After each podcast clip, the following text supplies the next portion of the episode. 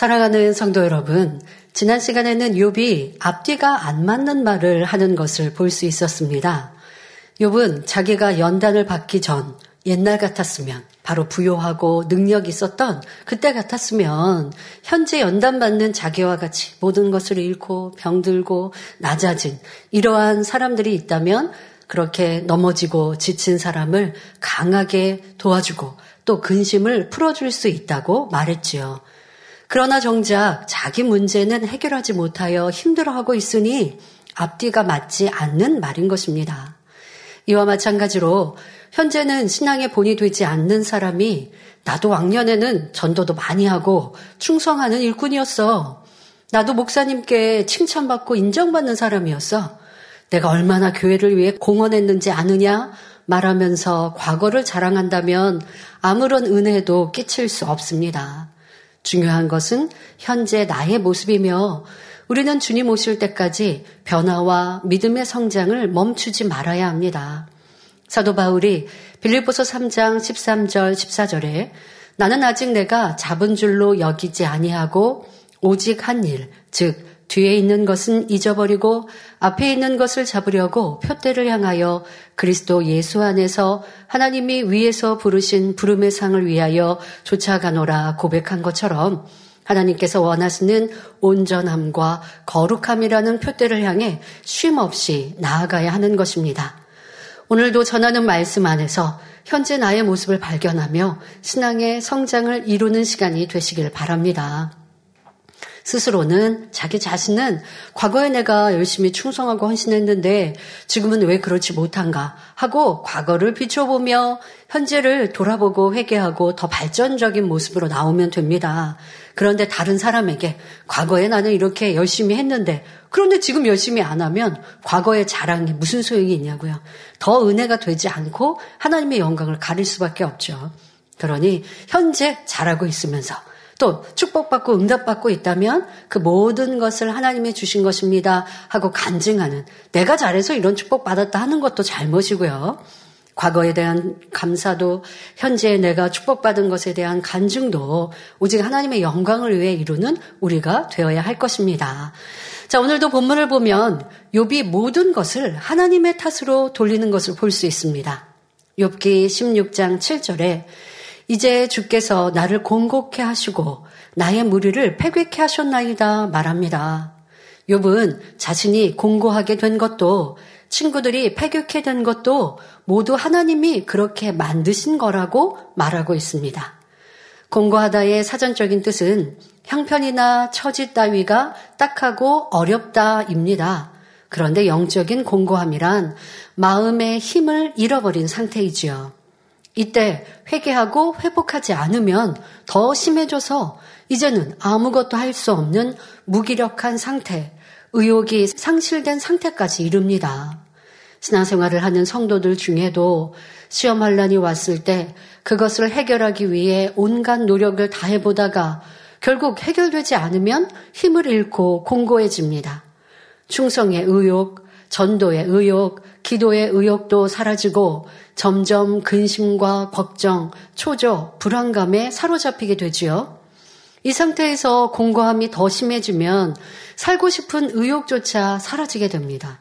보통 세상에서 우울증이다 라고 말하는데 여러분들이 믿음이 있다면서 이런 증상이 있으면 안 됩니다. 회개하고 돌이키셔야 합니다. 아, 이런 증상이 뭐 왜 왔는가 라고 욥은 지금 환경을 하나님을 원망하니 해결받지 못합니다. 여러분들도 신앙 안에 그러지는 않는지 돌아보시고요. 뭐 어떻게 해결할 수 있습니까? 하나님의 말씀으로 내게 잘못된 것, 부족한 것을 찾아 회개하고 돌이키고 변화되면 됩니다. 그런데 많은 성도가 문제가 생기면 자기의 잘못을 찾고 변화되기 위해 노력합니다. 그런데 변화되는 과정 중에 아버지의 응답과 축복을 기다리고 바라지요. 현재 당한 시험이 사라지고 해결되기를 바라지요. 그런데 아버지 하나님께서 두고 보실 경우가 많이 있어요. 왜? 변화되려고 노력한 거지 변화된 게 아니거든요.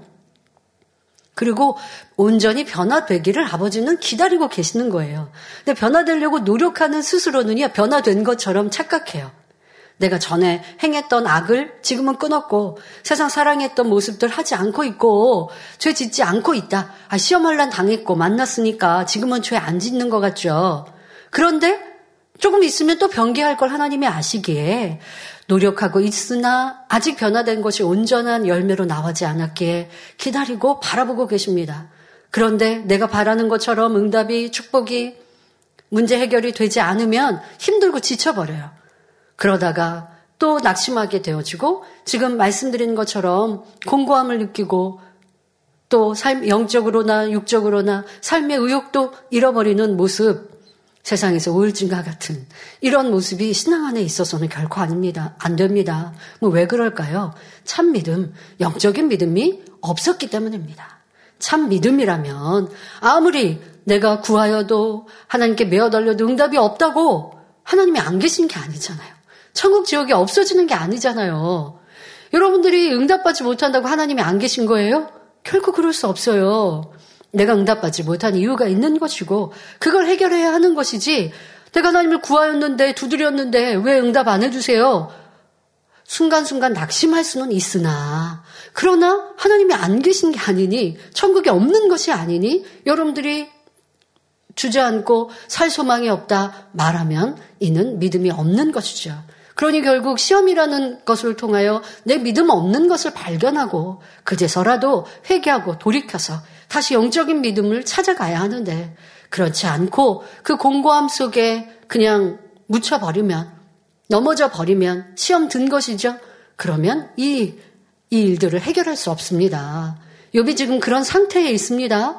우리 성도님들은 나는 그러하지 않았는가? 현재 당하는 일들과 어려움들과 시험 속에 빠져서 그냥 내 생각 속에서 나 이쯤 되면 응답 받아야 되는데 하나님이 살아계시다면 역사해 주셔야 되는 거 아닙니까? 하나님이 역사가 없으면 하나님이 안 계신 거냐고요. 그럴 수 없잖아요. 인생들은 많이 그래요. 내가 계획하고 내가 생각하고 내가 기도하고 내가 바란 것 이걸 응답하시면 하나님은 계신 것. 그게 역사 응답이 안 되면 하나님이 안 계신 거냐고요. 그럴 수는 없습니다. 이것이 바로 참 믿음이 없다라는 증거이죠. 욥은 하나님을 만난 역사가 일들이 없었기에 이런 온전한 믿음을 갖지 못하였는데 여러분들은 하나님을 만나고 보고 체험한 일들이 얼마나 많습니까? 그 하나로 또 영적인 믿음을 가질 수 있는데 참 믿음 갖지 못하고 또 넘어지고 쓰러지고 공고해진 모습이 오랫동안 유지되어진다면 이것은 내 믿음이 얼마나 부족한 것인가를 보여주고 있는 것입니다. 자, 이런 영적인 공고함에 여러분들이 빠져 있습니까? 그런데 성경을 보면 그런 비슷한 고백이 나옵니다. 바로 사도 바울의 고백이죠.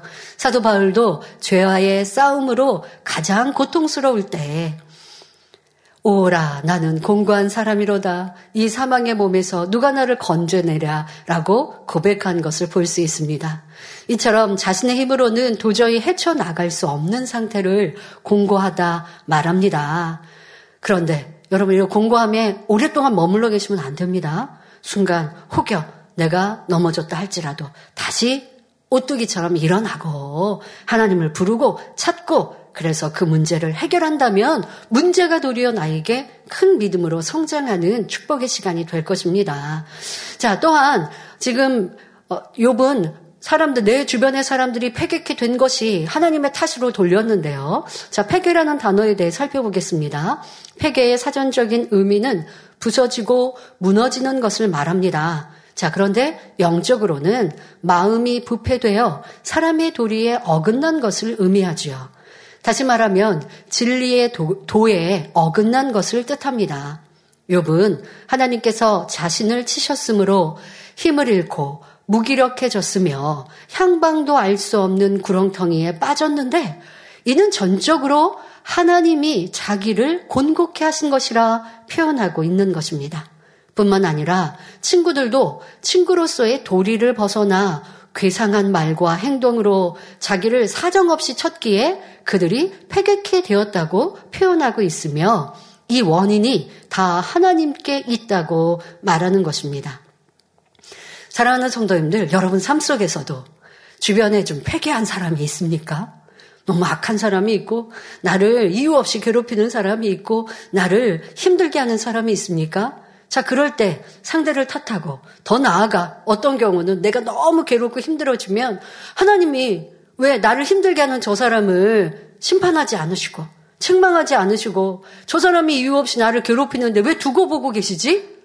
아유, 애매해. 하나님께 대하여서도 원망하냐고요. 이러한 모습은 없었습니까? 지금 욥은 친구들이 자기를 괴롭힌다라며 폐괴한 사람들 이라고 지금 표현하는데 그 또한 하나님이 친구들을 그렇게 만드셨노라고 자기를 괴롭게 하라고 친구들을 폐괴케 하셨노라고 말하는데 여러분 삶에 때로는 배우자 또 회사에서 직장 동료 상사를 좀 나를 괴롭게 하고 힘들게 하는 사람 만났을 때 왜 하나님이 저 사람을 나를 만나게 하셨을까? 저 사람 나를 이렇게 힘들게 하는데 왜 그냥 두고 보고 계실까? 라고 생각한다면 이 또한도 하나님께 대한 원망임을 알아야 할 것입니다. 자, 요배 친구들이 지금 요배 대하여 격동하였습니다. 자, 그러면 왜 그렇게 되었다고 지난 시간에도 설명했는데요. 요배 친구들이 격동케 된 것은 근본적으로 친구들 자신들의 악이 원인이죠. 하지만 그 악을 발동시켜서 드러낸 것은 바로 욥이 광풍같이 쏟아낸 말들 때문입니다. 그러니까 친구들도 악하였고 그리고 욥이 그 악을 드러내도록 이게 불난 집에 부채질 하듯이 계속 부채질을 하고 불난 곳에 기름을 끼얹은 욥의 말이었다고요.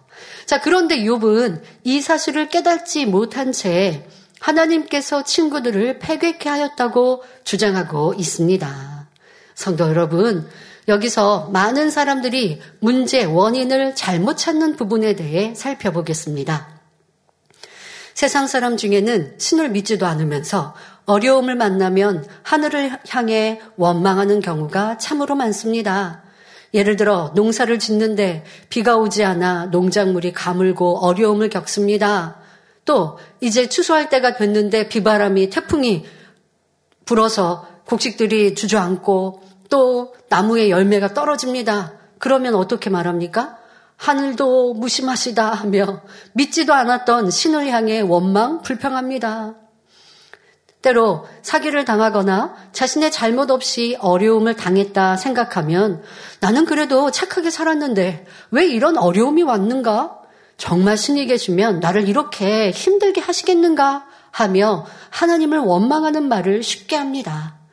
무신론자나 믿음이 적은 사람들은 하나님께서는 왜 에덴 동산에 선악과를 두셔서 사람으로 하여금 죄에 빠지도록 하셨는가 질문하기도 합니다.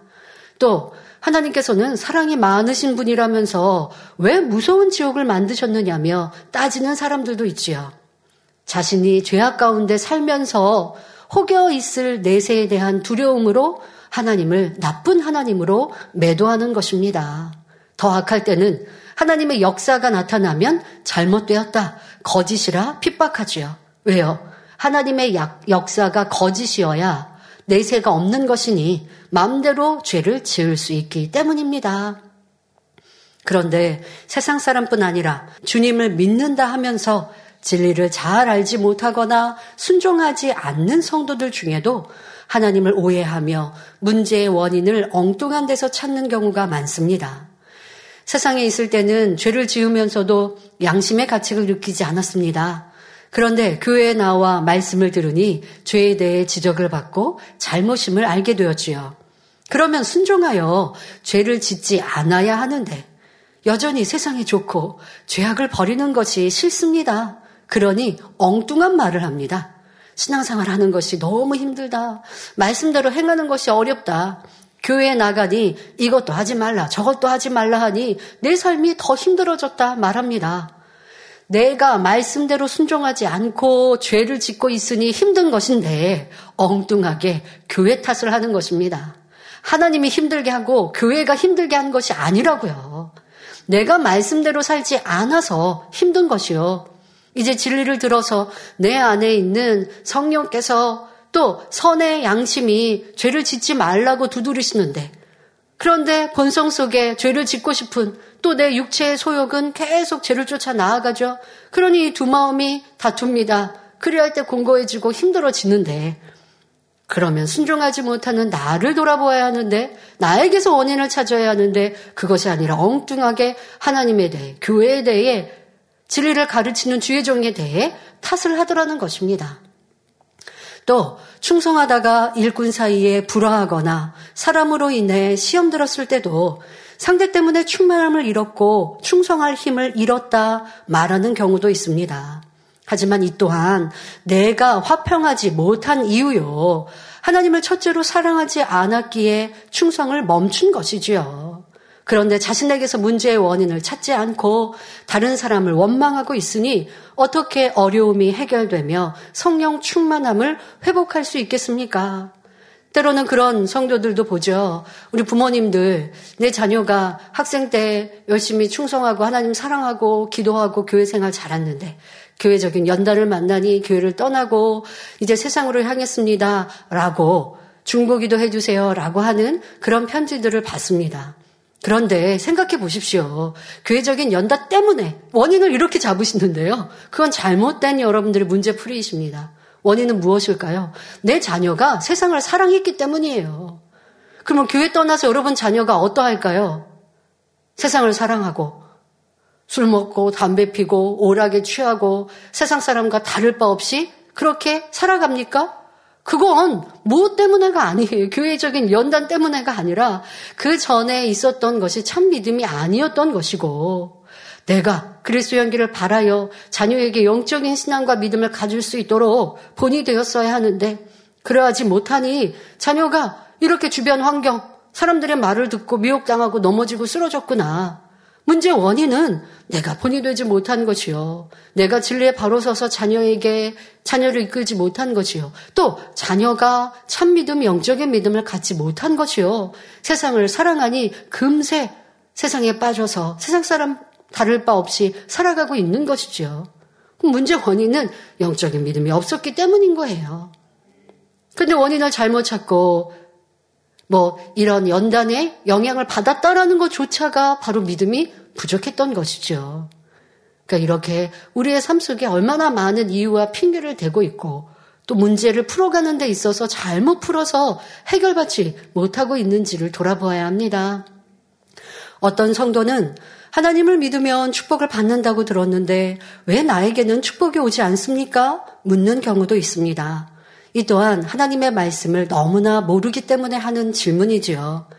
신명기 28장에는 하나님의 말씀을 삼가 듣고 그 모든 명령을 지켜 행하며 그 말씀에 순종하면 세계 모든 민족 이외에 뛰어나게 하실 것이며 모든 복이 임하게 해 주실 것을 말씀하고 있습니다.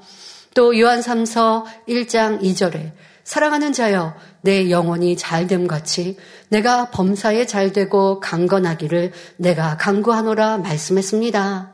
영혼이 잘되는 만큼 범사가 잘되고 강건하다는 말씀은 바꿔 말하면 역으로 표현하면 영혼이 잘 되어 있지 않기 때문에 형통하지 못하고 강건하지 못하다는 것입니다. 이렇게 정확히 진리의 답으로 나의 문제를 풀어가야 하지요. 또 갈라디아서 6장 7절에 스스로 속이지 말라. 하나님은 만홀이 여김을 받지 아니하시나니 사람이 무엇으로 심든지 그대로 거두리라 말씀했으니 심지 않고는 거둘 수 없습니다. 기도로 심으면 영원히 잘 되고 물질로 심으면 물질의 축복을 받습니다.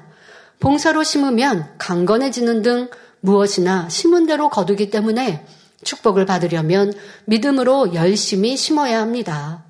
콩 심은 데 콩이 나고 팥 심은 데 팥이 나며 많이 심으면 많이 거두고 적게 심으면 적게 거두는 것이 자연의 법칙인 것처럼 믿음 안에서도 심은 대로 행한 대로 갚아주시는 것이 영계의 법칙이지요.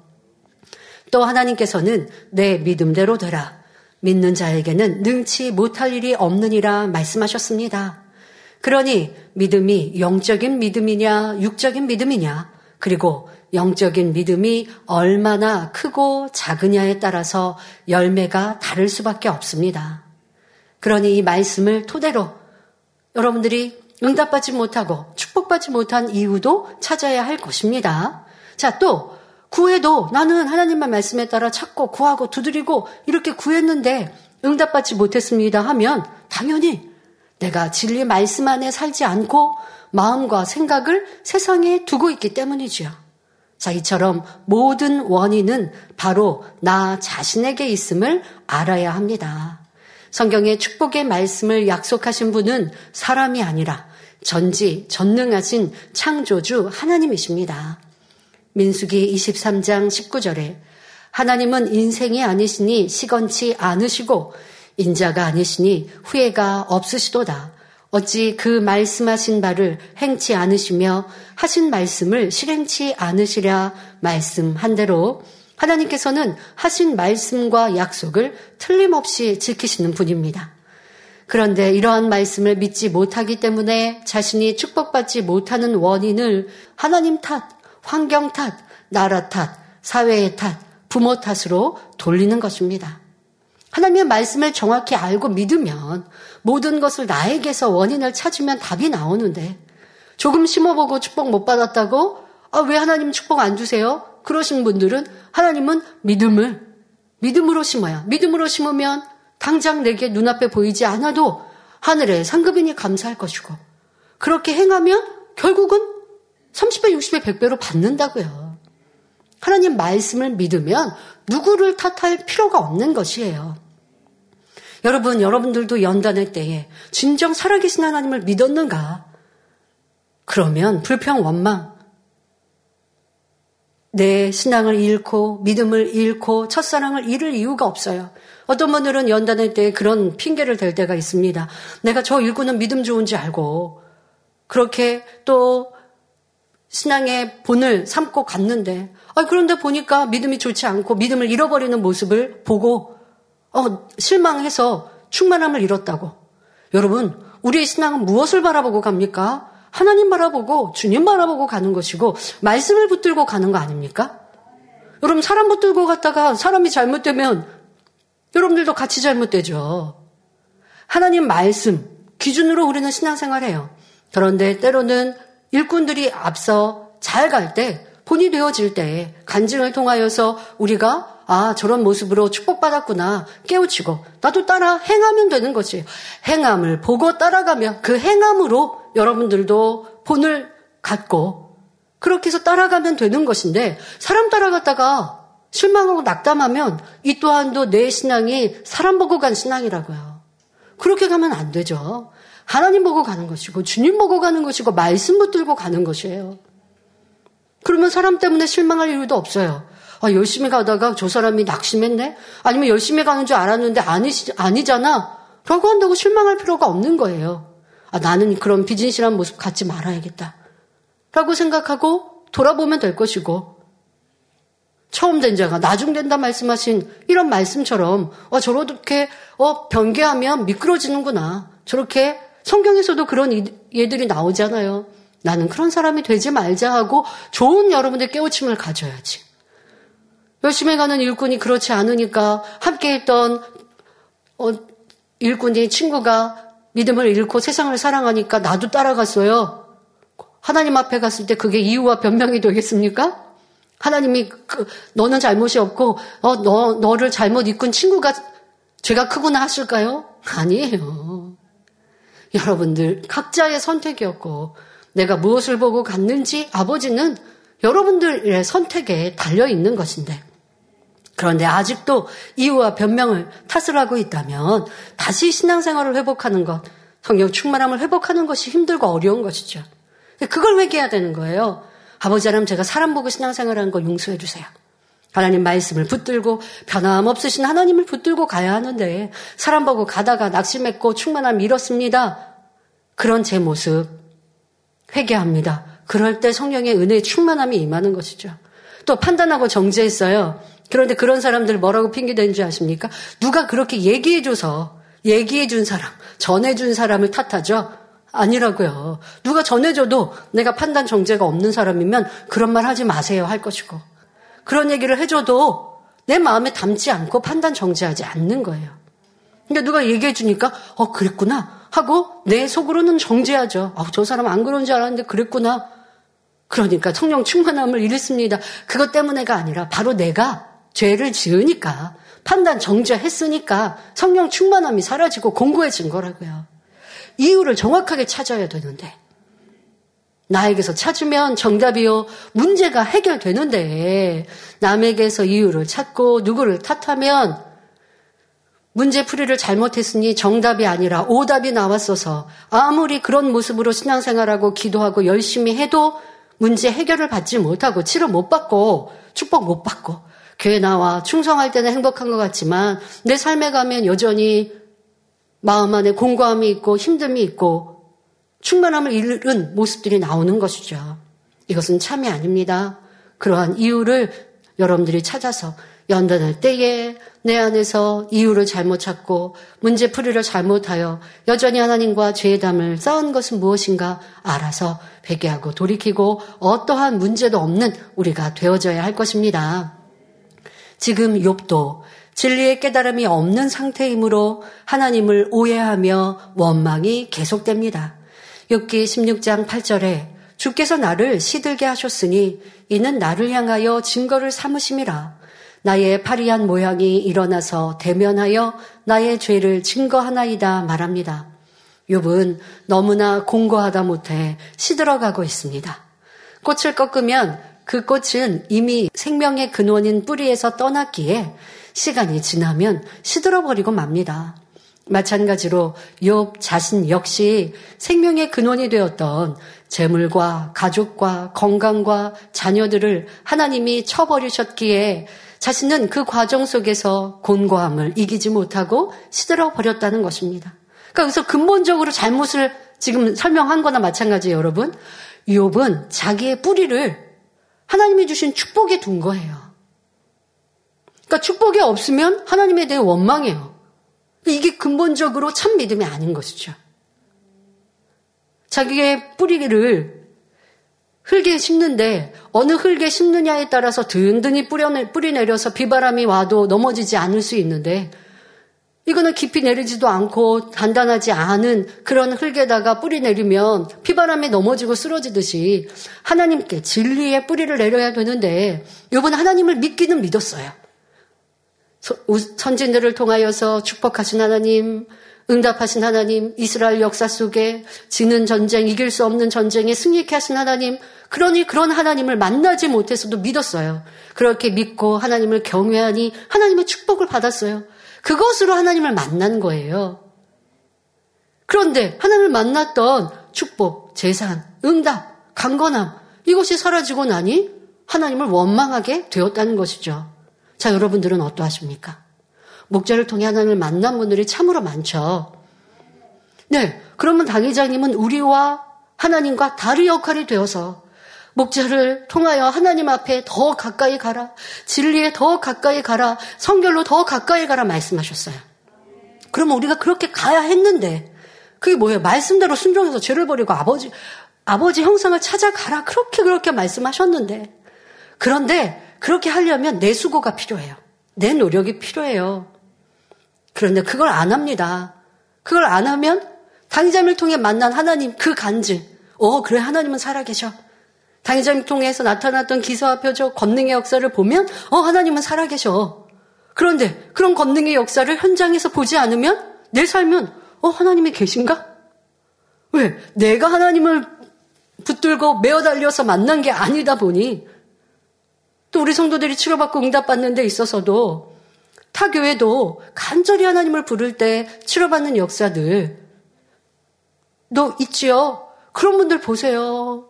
철야 금식하면서 메어 달리고 그래서 치료받았다 간증하는데 우리 성도님들은 너무나 편안하고 쉽게 하나님을 만나고 체험하고 치료받고 응답받습니다. 그러면 기뻐하고 즐거워하고 내 신앙, 내 믿음이 쑥 하고 성장하는 것 같아요. 그런데 여러분 한 번, 두 번의 체험은 하나님을 만났으니 이제 하나님께로 나아가는 도움닫기예요. 그리고 그 다음은 하나님께로 나아가는 길, 방법은 죄를 버리고 악을 버려서 어둠을 버리고 내가 빛이 되어야 빛의 삶을 살아야 하나님께로 가까이 가는 것이에요.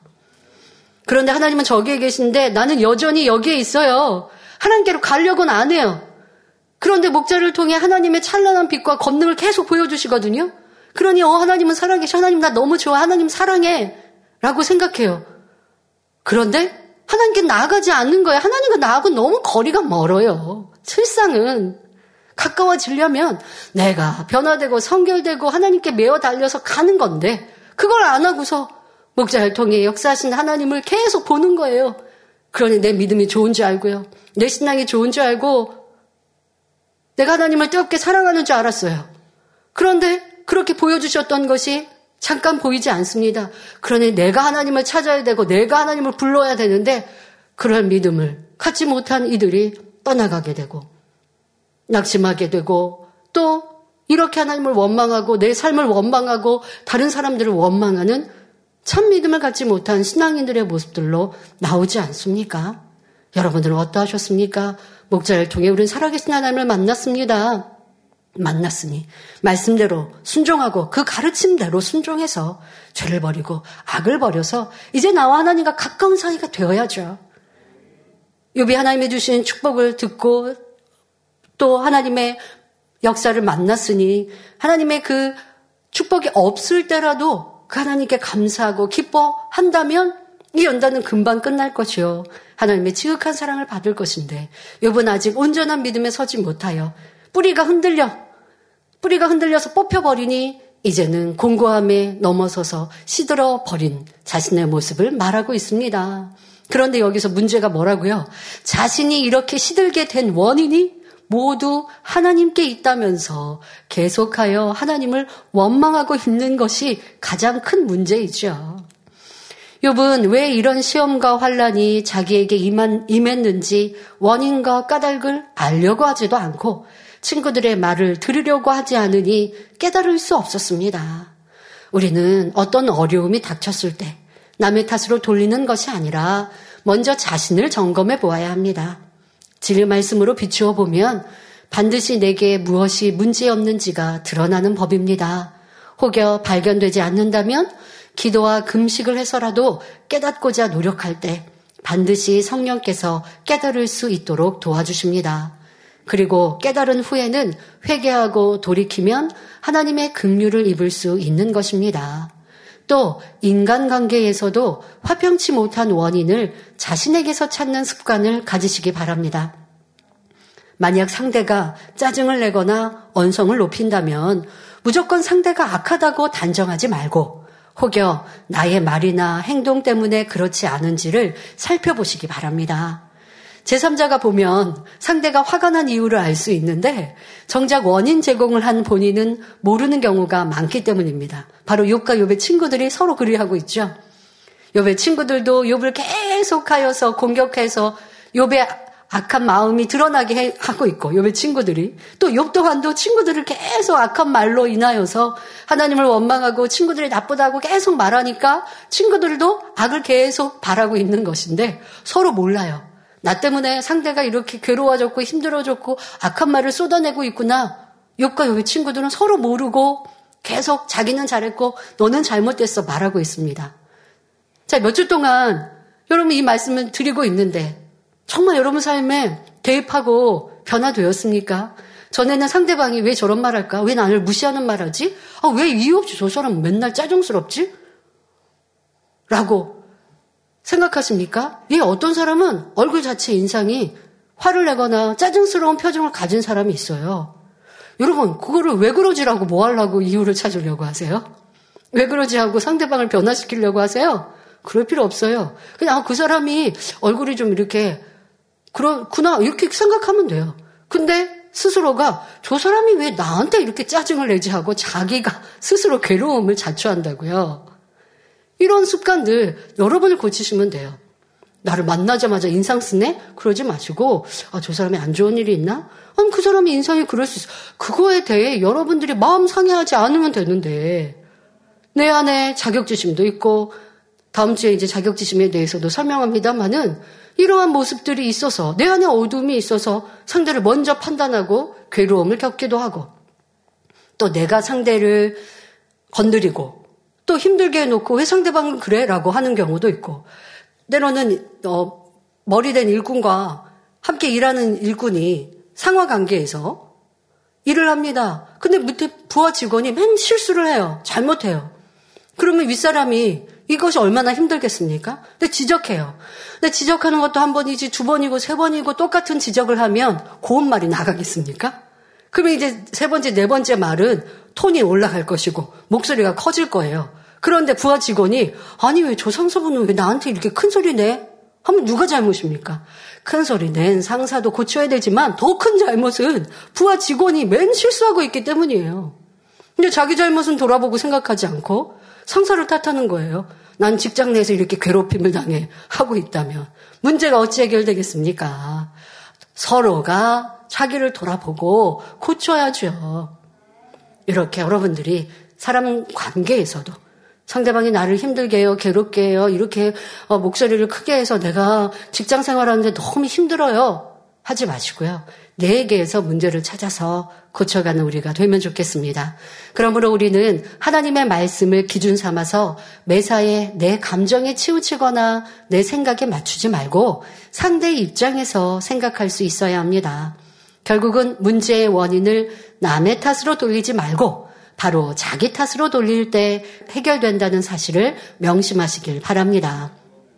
욥은 또한 나의 파리한 모양이 일어나서 대면하여 나의 죄를 증거한다고 말합니다. 파리하다라는 말은 몸이 마르고 낯빛이나 살색이 핏기가 전혀 없다라 설명합니다.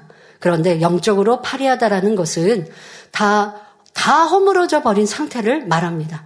허물어져도 어느 정도 뼈대가 남아있기도 하는데 지금 파리하다 표현하는 것은 다 허물어져 버린 거예요. 나무에서 줄기가 끊어져 버린 상태 또는 해가 구름에 가려진 상태처럼 생명의 근원이 없어진 상태를 말하지요. 욥은 몸도 마음도 점점 시들고 파리해져 갔습니다. 부유함도 건강도 가족도 없어졌고 친구들마저 대적이 되어 버렸으니 결과적으로 볼 때 하나님이 이처럼 자신을 시들게 만들었다는 것이죠. 그러니까 우리가 믿는 것 그것은 하나님이어야 돼요. 우리가 믿는 것 진리여야 돼요. 근데 욥은 내가 믿고 의지한 것이 재산이었고 부요함이었어요. 그것 또한 하나님이 주셨다고 하나님을 인정했지만 그것이 내가 믿고 자랑하고 또 하나님을 만났던 그 길이 무너져 내리니 이제는 갈 길이 없는 거예요. 자, 여러분들이 진리에서 답을 얻으시고 하나님을 정확히 만난다면 내 길이 지금 험한 것 같아도 믿음으로 나아갈 때 하나님을 붙들 때 그리고 말씀 안에 답을 얻을 때 아무리 막막한 길을 할지라도 새로운 길이 열리게 될 것입니다. 요번 지금 그리하지 못하고 있죠. 문제풀이를 잘못하고 있는 것. 바로 나의 신앙생활에서 적용해 보아야 합니다. 욥은 말하지요. 내가 이처럼 시들고 파리해진 것이 바로 하나님께서 나를 치신 증거입니다. 그런데 친구들은 나의 파리한 모습을 보고 내가 지은 죄 때문에 벌을 받았다고 생각합니다. 라고 말하고 주장하고 있는 것입니다. 사람들 중에는 죄인 줄 알면서 죄를 짓는 경우가 있지만 욥은 자신의 말이 얼마나 옳지 않은지를 모르고 있습니다. 욥 자신은 의인임에도 불구하고 이렇게 엄청난 시험과 환란이 온 것은 전지 전능하신 하나님만이 하실 수 있는 거라고 모든 탓을 하나님께 돌리고 있습니다. 그러니 마음에 있는 서운함, 불평, 원망, 짜증을 아주 당당하게 마음껏 발설하고 있지요.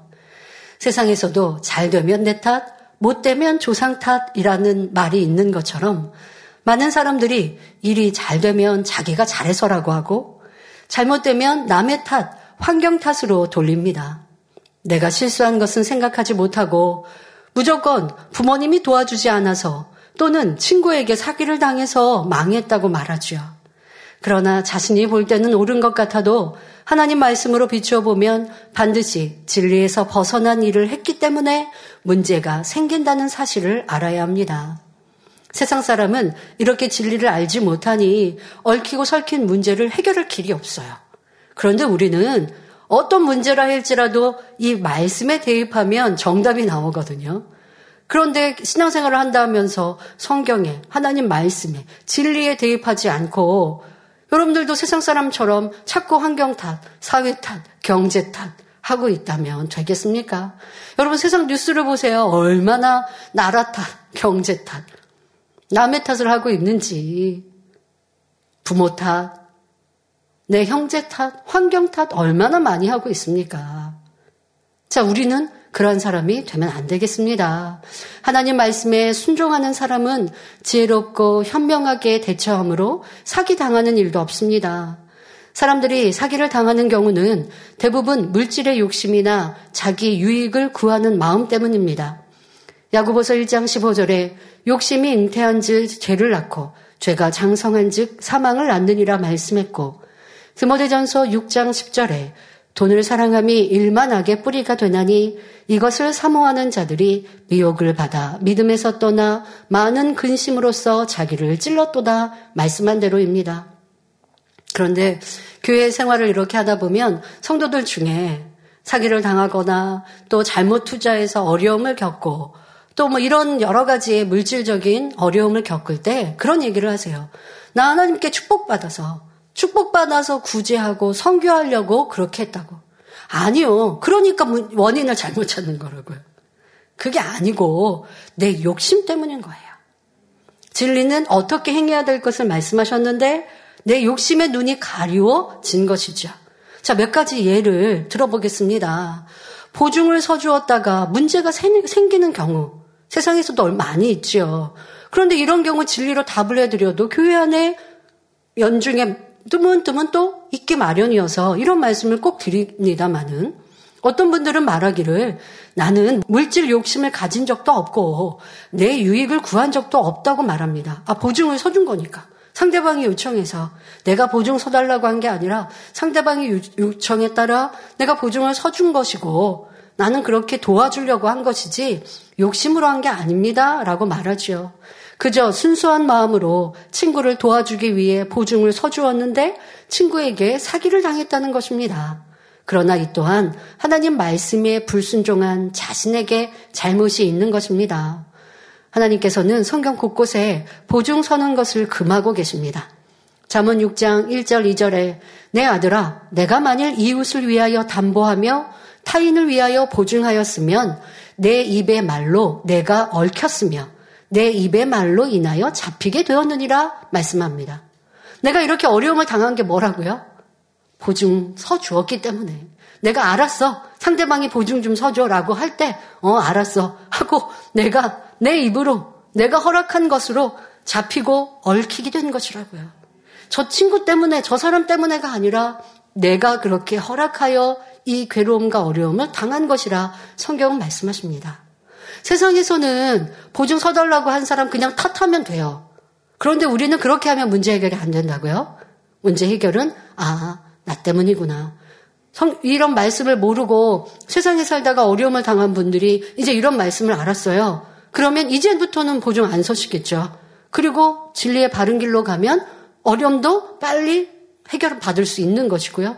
그런데 말씀을 듣고 알면서도 잊어버리고 또 내가 내 마음대로 했다가 어려움을 겪고 또 상대방을 탓하면 그러면 문제 해결을 받을 수 없는 것이죠.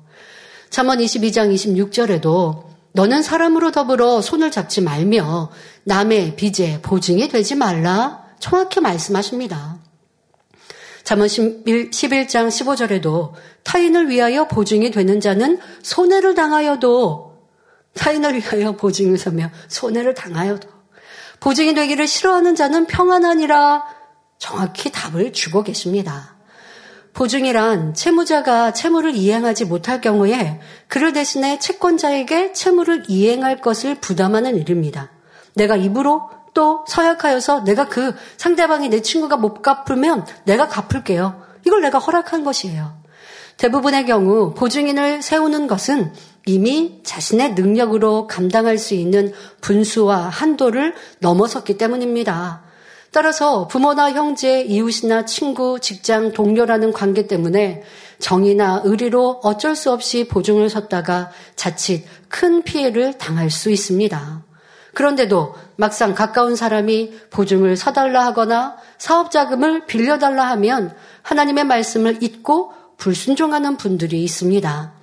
친구와의 의리를 지키기 위해 아내와 자녀, 부모까지 온 가족을 고통으로 몰아넣는 것이 과연 선이고 사랑일까요? 부모와 자녀, 아내와 온 가족을 생각해서 하나님 말씀대로 보증을 서지 않는 것이 선입니다.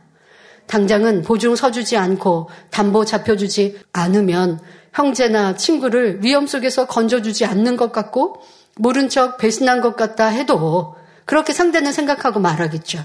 그런다 해도 결과를 보면 그렇지 않습니다. 나중에 보면 가족을 구하는 길이고 친구를 더 이상 망하지 않게 하는 길이므로 하나님께서는 보증이나 담보를 서지 않는 것이 선이라 말씀하십니다. 이처럼 하나님 말씀을 통해 지혜를 깨우치지 못하면 자칫 선이 악으로, 악이 선으로 보이므로 이를 주의해야 합니다. 보증을 서면 10중 8구는 어려움을 겪게 되므로 이 재단은 개척 때부터 늘 믿음의 형제끼리 보증을 서지 말라고 누누이 강조해 왔습니다. 돈 거래도 마찬가지입니다. 로마서 13장 8절에 피차 사랑의 빚 외에는 아무에게든지 아무 빚도 지지 말라 말씀합니다. 진정한 사랑은 결코 상대를 힘들게 하지 않습니다. 자신의 유익을 위해 상대를 괴롭히거나 상대에게 고통을 줄 수는 없습니다. 그러므로 상대에게 보증을 서달라거나 돈 거래를 부탁하지 말아야 하며 무엇보다 교회 안에서 이런 일이 있어서는 안 됩니다.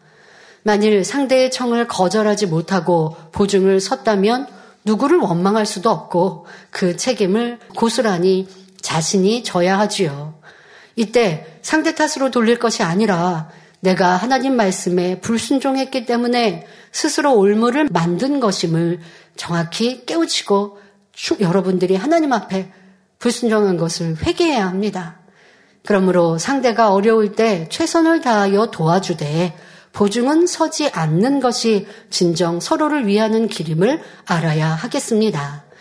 다시 본문을 보면 욥은 욥기 16장 9절에 그는 진노하사 나를 찢고 군박하시며 나를 향하여 이를 갈고 대적이 되어 뾰족한 눈으로 나를 보시고 라고 말합니다. 하나님이 진노하셔서 자기를 찢고 있다고 말한 것은 욥이 지금 악창이 합창되었다가 터지기를 반복하고 있는 상태를 의미합니다. 머리끝에서 발끝까지 이곳 저곳에서 악창이 합창 붙었다가 터지기를 반복하고 있으니 욥이 생각할 때 하나님이 자기를 자꾸 찢는 것과 다름없었던 것입니다. 그러니 하나님께서 욥에게 진노하셔서 욥을 찢고 군박하신다고 주장하고 있습니다. 군박의 사전적 의미는 적에게 공격당하여 괴로움을 당하는 상태를 말합니다.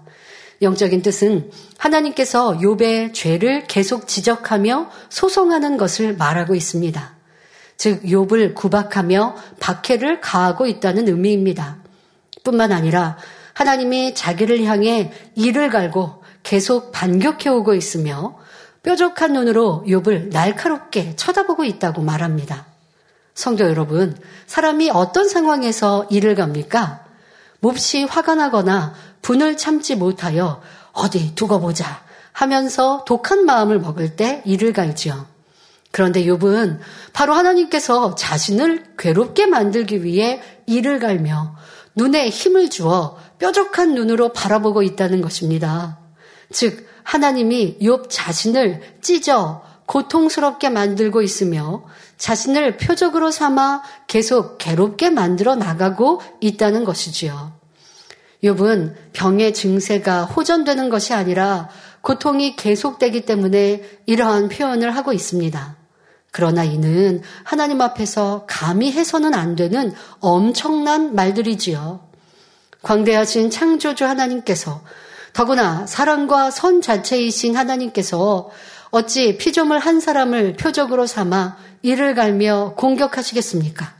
그런데 약자가 강자에게 끊임없이 괴로움을 당하다 보면 마침내 약자 편에서도 분이 폭발하여 죽여라 죽여 하고 대드는 것처럼 욥이 고통을 견디다 못해 하나님을 향해 폭언을 퍼붓고 있는 모습입니다. 성도 여러분, 우리는 결코 이런 어리석은 자가 돼서는 안 됩니다. 아무리 어렵고 힘든 일을 만난다 해도 하나님을 원망하거나 악한 말을 쏟아내어서는 안 되죠. 자, 여러분들 악한 말을 쏟아내는 것, 욥은 전적으로 하나님께 대하여 지금 원망 불평을 합니다. 또 자기를 위로하러 온 친구들에 대하여서도 친구들이 자꾸 잘못을 욕 너에게 있어라고 말하니 또 친구들에게 대해서도 원망 섞인 말들 또 지적의 말 너는 악해라고 하는 말들을 하고 있는데요. 우리는 신앙생활 속에 하나님께 대하여 이렇게 대적하는 말을 하는 경우 그런 경우도 있지만 그런 사람들보다 그런 성도들보다 환경 주변 사람 이런 것들에 대하여 원망하고 불평하고 악한 말들을 쏟아내는 경우가 많이 있습니다. 그런데 여러 차례 말씀드렸지만 여러분들이 환경에 대하여서 불평하고 원망하는 것도 다 하나님께 대하여서임을 알아야 합니다. 왜? 우리는 하나님의 자녀이기 때문입니다. 하나님께서 우리의 일거수일투족을 다 보고 계시죠. 내 배우자를 원망하고 내 자녀를 원망하고 내 부모를 원망합니까? 아, 그, 그러나 그건 여러분들이 선택한 것은 뭐 배우자는 내가 선택한 것이고 내 부모, 내 자녀, 내 자녀라고 하면 부모님이 사랑하여 낳았으니 당연히 책임이 있죠. 근데 내 부모를 탓하는 것 여러분들이 뭐 선택한 것이 아니니까 부모가 나를 낳았으니까 부모에게 대하여 원망한다고요. 이 모든 것을 하나님이 다 듣고 계시는 거예요.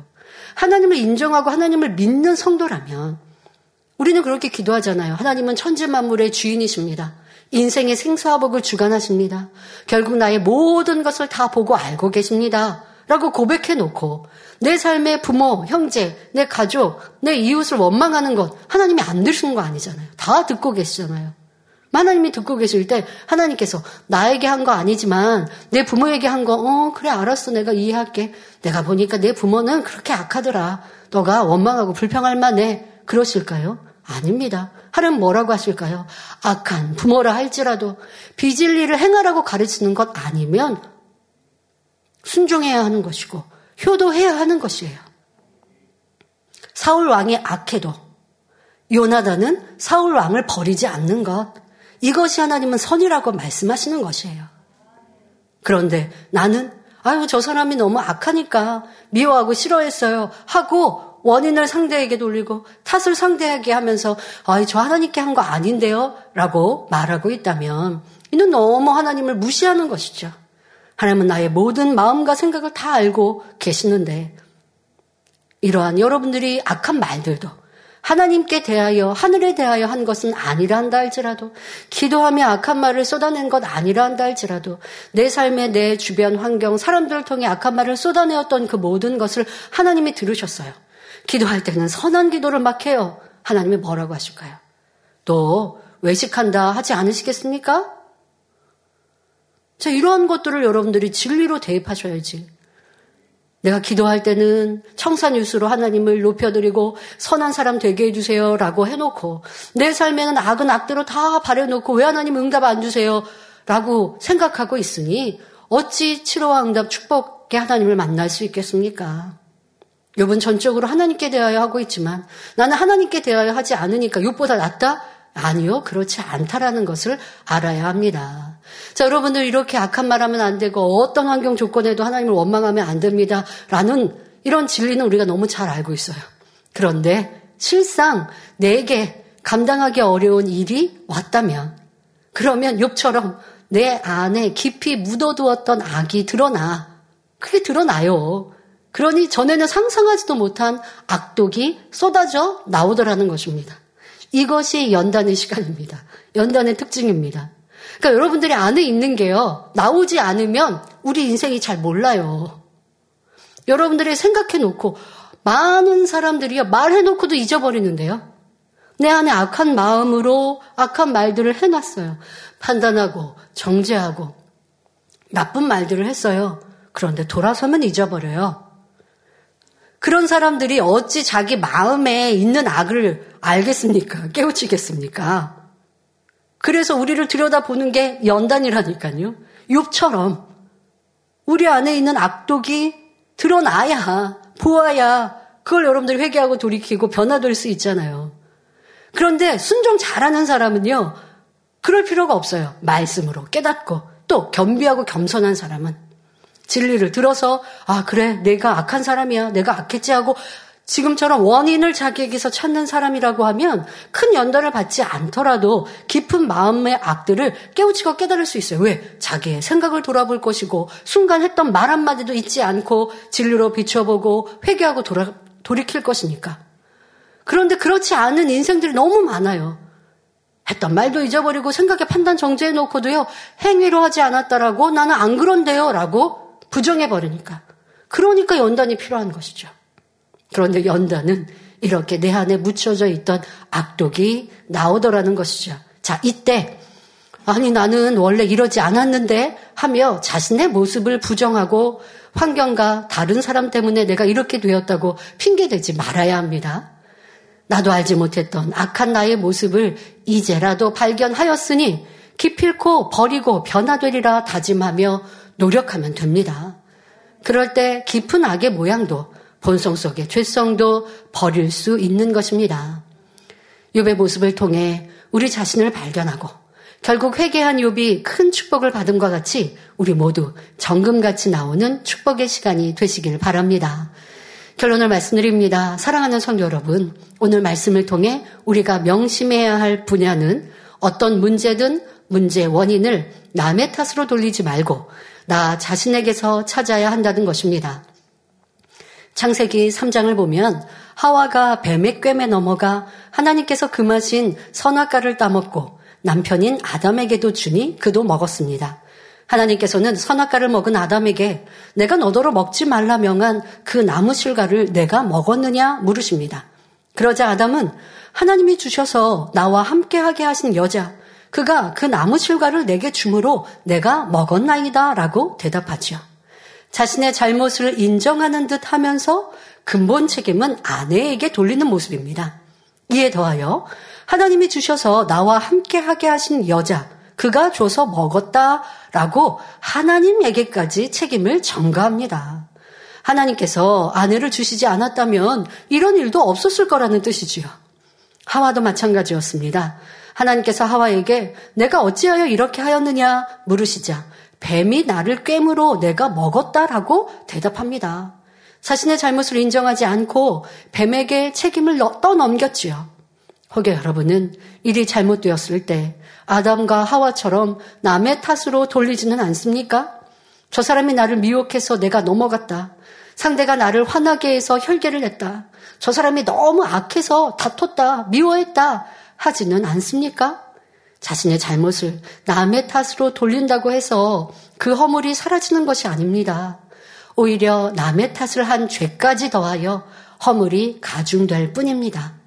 자신의 잘못을 깨끗이 인정하고 책임을 지는 것이 더 현명한 방법입니다. 그런데 자신의 잘못을 인정하는 듯 하면서 열심히 변명하는 사람이 너무나 많습니다. 죄송합니다. 하지만 어쩔 수 없었습니다. 그것은 실수였습니다. 말하는 것이지요. 이는 정중히 사과하는 것 같지만 여전히 주변 탓을 하는 것입니다. 자신의 잘못을 덮어버리려 하고 환경 탓, 남의 탓을 하는 사람은 신앙의 성장도 더딜 수밖에 없습니다. 정직하게 자신의 잘못을 인정하고 개선해 나갈 때 크게 발전할 수 있지요. 혹여 내 안에는 남의 탓을 하는 마음이나 진실하지 못한 마음은 없는지 항상 하나님 말씀으로 비추어 보시기 바랍니다. 그리하여 시편 119편 105절에 주의 말씀은 내 발의 등이요 내 길의 빛이니이다 하신 말씀처럼 어떤 어려움과 문제 앞에서도 진리의 빛으로 인도받아 형통한 복을 누리는 모든 성도님들이 되시기를 주님의 이름으로 축원합니다. 할렐루야 전능하신 사랑의 아버지 하나님 이 시간 기도 받는 모든 성도님들 위해 안수하여 주옵소서. GCN 방송과 인터넷과 화상을 통해 기도받는 지 교회와 지 성전 그리고 전 세계 하나님의 자녀들 위에도 시공간을 초월하여 역사하여 주시기를 원합니다. 믿어지는 믿음을 주시고 부정적인 생각과 의심의 세력을 물리쳐 주옵시며 모든 시험 환란도 물리쳐 주옵소서. 머리부터 발끝까지 오장 육부 뼈 마디마디 온몸의 신경 조직 세포 등 아픈 곳마다 성령의 불로 태우시고 근본의 빛으로 역사하여 주옵소서. 예수 그리스도의 이름으로 명하노니 원수마귀 사단 모든 질병 균 연약함아 물러가라. 빛이 여임하라. 모든 불친 난치병도 성령의 불로 태워 깨끗하게 역사하여 주옵소서 말라리아를 비롯한 모든 풍토병도 물리쳐 주옵소서 깨끗함을 입을 지어다 감기, 기침, 열, 몸살, 독감 등 각종 유행성 질병도 다 물러가라. 어떠한 유행성 질병 균도 틈타지 않게 지켜 주옵소서. 위암, 폐암, 간암, 유방암, 자궁암, 대장암, 피부암 등 각종 암과 에이즈, 백혈병, 뇌졸중, 고혈압, 저혈압, 심장병, 폐병, 위장병, 당뇨, 부인병, 피부병, 갑상선, 질환과 모든 염증도 깨끗게 하여 주옵소서. 소아마비, 중풍, 관절염, 디스크도 온전케 하여 주옵소서. 요통, 두통, 신경통을 비롯한 모든 통증은 사라질지어다. 간질, 자폐증, 우울증, 조울증, 노이로제 등 모든 정신 질환도 물러가라. 모든 마비된 것도 풀어지고 일어나 걷고 뛸지어다. 눈도 잘 보이게 하옵시고 귀도 잘 들리게 하여 주옵소서. 소경은 눈을 뜨고 기머거리는 들으며 벙어리는 말할 지어다. 각종 사고, 후유증도 깨끗게 하시고 부러진 뼈도 붙여 주옵소서. 화상 입은 것도 온전케 하옵소서. 화기야 물러가라. 열도 물러가라. 아버지 흉터도 나지 않게 역사해 주시기를 원합니다. 마약을 비롯하여 각종 약물과 독극물 중독도 깨끗함을 입을 지어다. 죽은 신경과 세포가 살아나며 죽은 자도 살아나게 하여 주옵소서. 잉태어 축복도 주시기를 원합니다. 잉태 축복을 받으라 예수 그리스도의 이름으로 명하느니 원수마귀 사단아 하늘 공중 곳에 잡은 악의 영들아 물러가라. 그의 사자들도 물러갈지니라. 이 땅의 악한 영, 더러운 영, 거짓되고 간사한 영, 이간질하고 미혹하는 모든 어둠들은 물러가라. 모든 흉악의 결박을 풀고 어둠아 물러가라. 빛이 여 임하라. 아버지 하나님 부르짖어 기도할 수 있는 능력을 주시고 죄를 버리고 성결될 수 있는 능력을 주옵소서. 영혼이 잘됨 같이 범사에 잘되게 하시고 가정의 복음화도 이루어 주시기를 원합니다. 한 주간도 모든 사고와 재앙으로부터 지켜주시고 불통이 없는 형통한 삶을 살 수 있도록 축복해 주옵소서. 성령의 불담으로 천군 천사와 주님의 불꽃 같은 눈동자로 모든 하나님의 자녀들과 가정, 일터, 사업들을 지켜주시기를 원합니다. 학생들에게 지와 명철을 더하시고 공부도 할 수 있는 뜨거운 마음과 열정도 더하여 주옵소서. 마음과 생각을 세상에 빼앗기지 않도록 지키시고 하나님을 뜨겁게 사랑하는 학생들로 축복하여 주옵소서.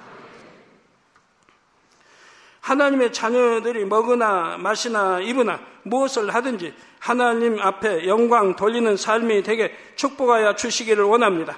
나는 하나님을 만났노라 체험했노라 응답 받았노라 축복 받았노라 간증하는 입술이 되게 역사하여 주옵소서. 아버지 하나님 감사합니다. 홀로 영광 받으옵소서.